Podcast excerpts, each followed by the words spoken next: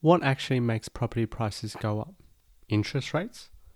And where does inflation fit into the picture? My name is Dan. Welcome to the Passive Income Doctor podcast.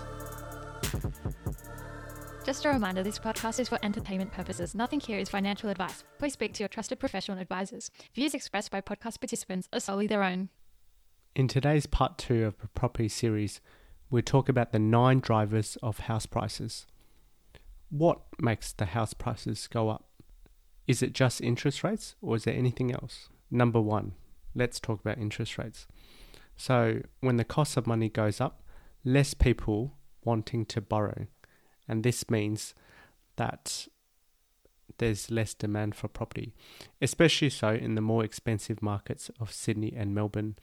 And we could see that even in recent times, these markets have taken a particular hammering with the one of the steepest interest rate increases in history. Conversely, when interest rates decrease, often the demand for borrowing goes up, and more people pursuing a limited number of goods means house prices go up. Which leads me to factor number two demand and supply. One thing to note is that really desirable suburbs are often very tightly held, so there's a lot of demand and not much supply, and often this keeps prices quite elevated. And if there's no distress selling, then people, when there's a down market, vendors will just hold out and wait for the market to recover if they don't see a particular reason to sell. Another factor in regards to demand and supply is immigration, and this tap Australian government has the luxury of turning on and off because, especially Sydney and Melbourne, where lots of immigrants go first, Australia is seen as an attractive place to come. And basically, if there's a housing downturn, this is one lever the government, time and time again, has pulled to help support the property market. Another factor in regards to demand and supply is the amount of stock out there. You know, currently, you know, 2022, 2023, true, some prices have fallen, especially for the what you could call grade B, grade C properties. However, the grade A properties, the really desirable ones, often they're still going over reserve price or quoted price, multiple offers, selling very early. One reason is there's just very, very little supply. And also, with the recent times with COVID, where not much building has happened in terms of building approvals, but also construction with materials and trade shortages, the amount of housing being constructed has dropped off quite rapidly. Probably a topic for another discussion, but um, you know also contributing to the rental crisis. So with very very low supply and still reasonable demand, that is another factor that can push house prices up. Conversely, though, which has happened um, um, before, especially um, southeast Queensland market, where suddenly there was a high, high amount of supply hitting the market. Um, Gold Coast market is notorious when they have lots of high rises all being released at a time, going into, say, a, a GFC, then house prices just collapse if there's so much supply available and not much demand. Factor number three would be the availability of credit. This is a big one. If people have access to credit, often they will use it. And we can see, especially kind of pre 2017, lots of people easily were able to accumulate, or more easily, I should say, accumulate high value um, portfolio, large numbers of property. Because back then, you know, didn't look at servicing as much, just more so if the deal stacks up. But post 2017, also APRA tightening the lending, high scrutiny of expenses and income, and introduction of things such as a debt to income ratio has really kind of capped or made it much more difficult to build a large portfolio in a short period of time. So when APRA did tighten in 2017 2018, it led to quite a significant downturn in the housing market, especially in the more expensive cities, Sydney and Melbourne. Moving on to factor number four market sentiment.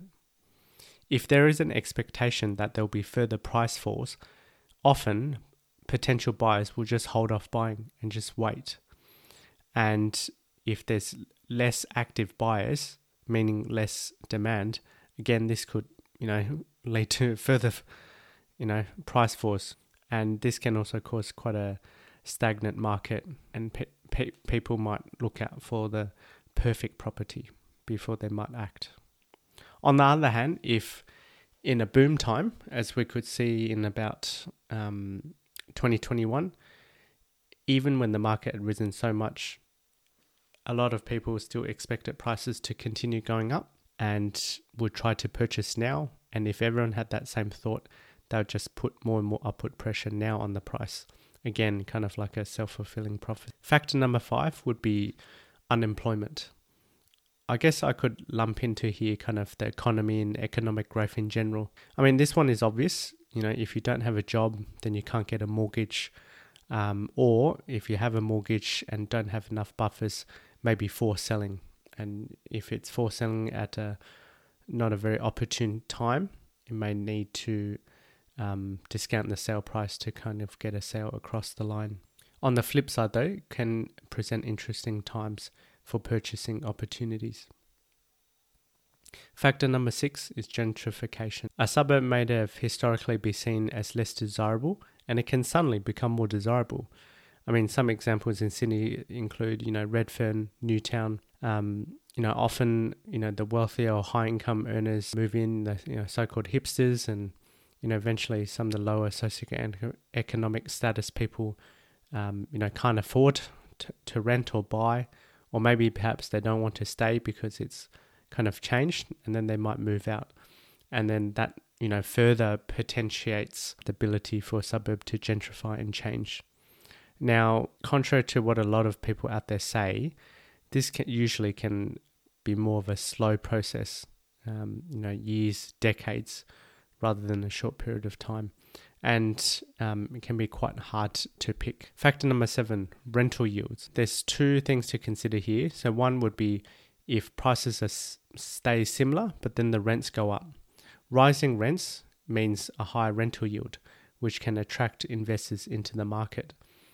Um, on the flip side, if the property prices drop but rents remain the same, um, you know, eventually some investors may be lured back in um, with the prospect of high rental yield.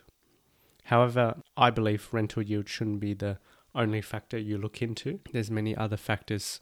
Um, you know, if a property has a very high rental yield, um, for example, some of the mining towns, after um, house prices crash, if the house prices crash, you know, 80%, obviously the rental yield will seem to look very attractive. However, you need to look under the surface and see the underlying drivers for why that's the case. Factor number eight legislation. If there's more onerous rules for landlords, such as the 2021 Victorian rental law changes, where, for example, they had some ban on rental bidding, introduce, um, you know, higher rental or more, more onerous rental standards, such as um, you know, needing a gas compliance check every two years, and also banning evictions without reason. So, one of the appeals of property for investors is having some kind of degree of control over the asset. You know, it might be subdivision, it might be build a second story, it might be doing cosmetic renovations, these things to try and add value to the asset. Also, as well, it's, you know, who you'd like to have living in the property. You know, unlike shares where, you know, unless you're a majority shareholder, you don't really have control over what the board or the CEO does. However, you know, if there are tenancy laws which heavily favor tenants, it, it can make landlords sell up and exit, which anecdotally has already been happening. And if some of the other states follow suit, um, you know, th- that could basically, if a landlord exits the property market and sells to an owner occupier, then there's one less property in the rental pool. And w- this would just further exacerbate a rental crisis. However, obviously, not everyone shares this belief, but this is just what I believe. Another part of legislation, um, in particular for Australian property investors, is negative gearing. Look, not many countries around the world have this. I think Australia, New Zealand, Japan, some of the other countries do. But basically, you can offset expenses from property investing against other income. So, for most investors, the interest bill is the highest expense. And in many cases, the rental income is not enough to cover the interest. If there's um, kind of a cash flow loss, but the government will kind of allow you to take that off your income. So essentially, you get a kind of like a refund at your marginal tax rate. For example, if you have a 10,000 cash flow negative per year and your marginal tax bracket is 37%, you'll get a tax refund of $3,700.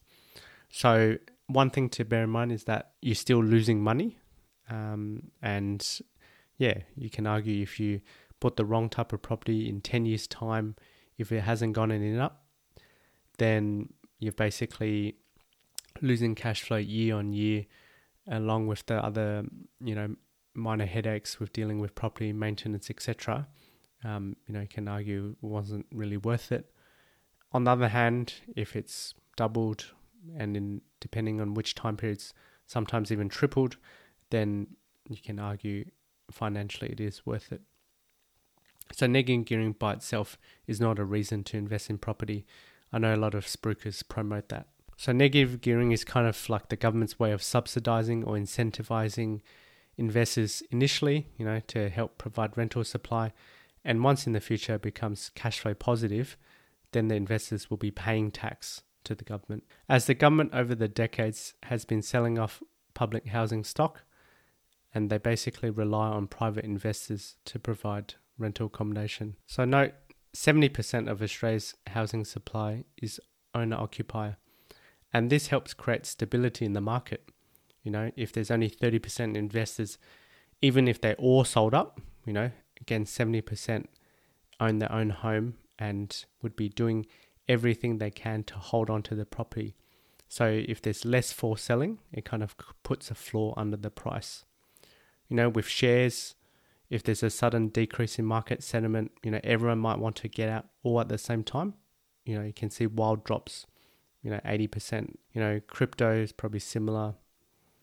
But with uh, people living in their own home, you know, people will cut other costs in their life, holidays, eating out. Um, you know, they might even get a second job just to hang on to pay the mortgage. Also, banks are not really interested in forced repossession you know, their asset is the income stream from the mortgage. They want a steady income stream in the form of regular interest repayments, and they make very healthy um, profit margins for doing so. All right, number nine, inflation. Over time, money loses its value as we use a fiat currency. Also, the RBA stated goal is, you know, inflation in the two to three percent per annum band, um, which obviously at time of recording is much higher than that. But basically, let's assume we did get to 3% inflation. So if you had $100 at the start of the year, it's only worth $97 at the end of the year. Generally, property is a good hedge against inflation and keeps up with inflation, if not perform better than inflation. One interesting thought that I had the other day was that it's it's not so much the house becoming more valuable, but that it's the money becoming less valuable. You know, a house built um, or bought in 1970 rather for $18,000, you know, now going for over a million dollars. The house back then was brand new and now the house is 50 years old. So, you know, one could argue the house is less valuable now. This is much older. Um, but, you know, on paper, it's worth so much more. Of course, I'm no economist, but from, you know, what I read and hear, you know, basically the experts prefer a small amount of inflation um, rather than risk deflation. So deflation is where, um, you know, basically people expect the goods to become cheaper tomorrow, so they just delay purchasing, and delay purchasing. You know, waiting for prices to drop further, becoming a bit of a self fulfilling um, prophecy as well and you know the economy would grind to a halt if nobody's buying goods and services today.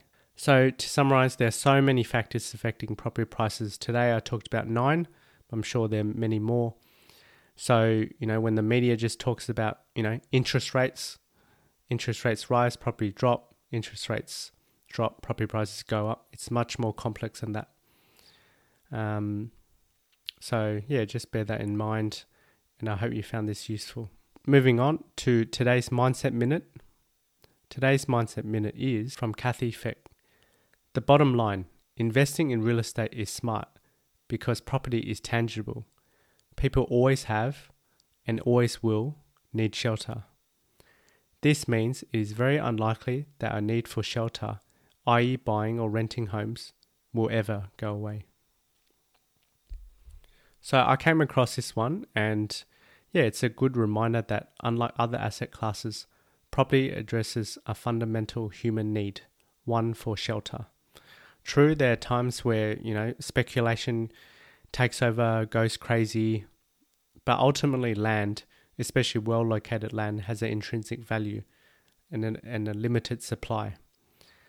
Also, as well, there's a demanding for the you know physical buildings to live in.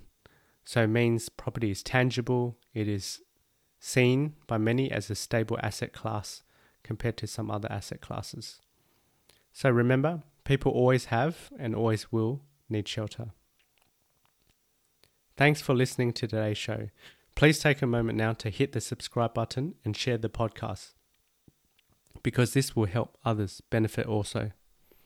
So until next time, keep taking steps to improve your financial health.